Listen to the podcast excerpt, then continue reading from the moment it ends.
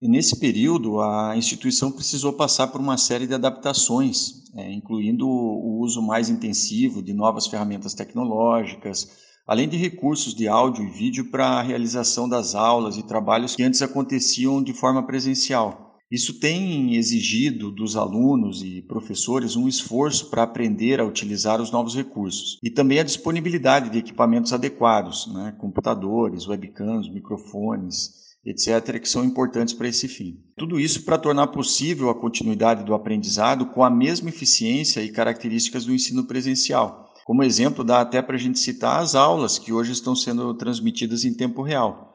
Os alunos assistem das suas casas, o professor ministra a aula da sua casa ou de uma das salas que nós disponibilizamos aqui na sede da faculdade. E todos participam conectados via internet. Isso acontece em um ambiente virtual de aprendizagem, mas as ações elas são em tempo real.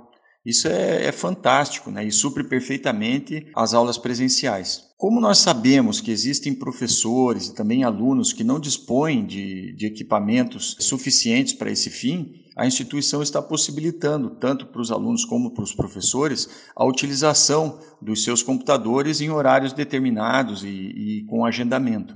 Então, eles podem vir até a sede da instituição e aqui nós temos os nossos computadores que eles vão poder estar utilizando.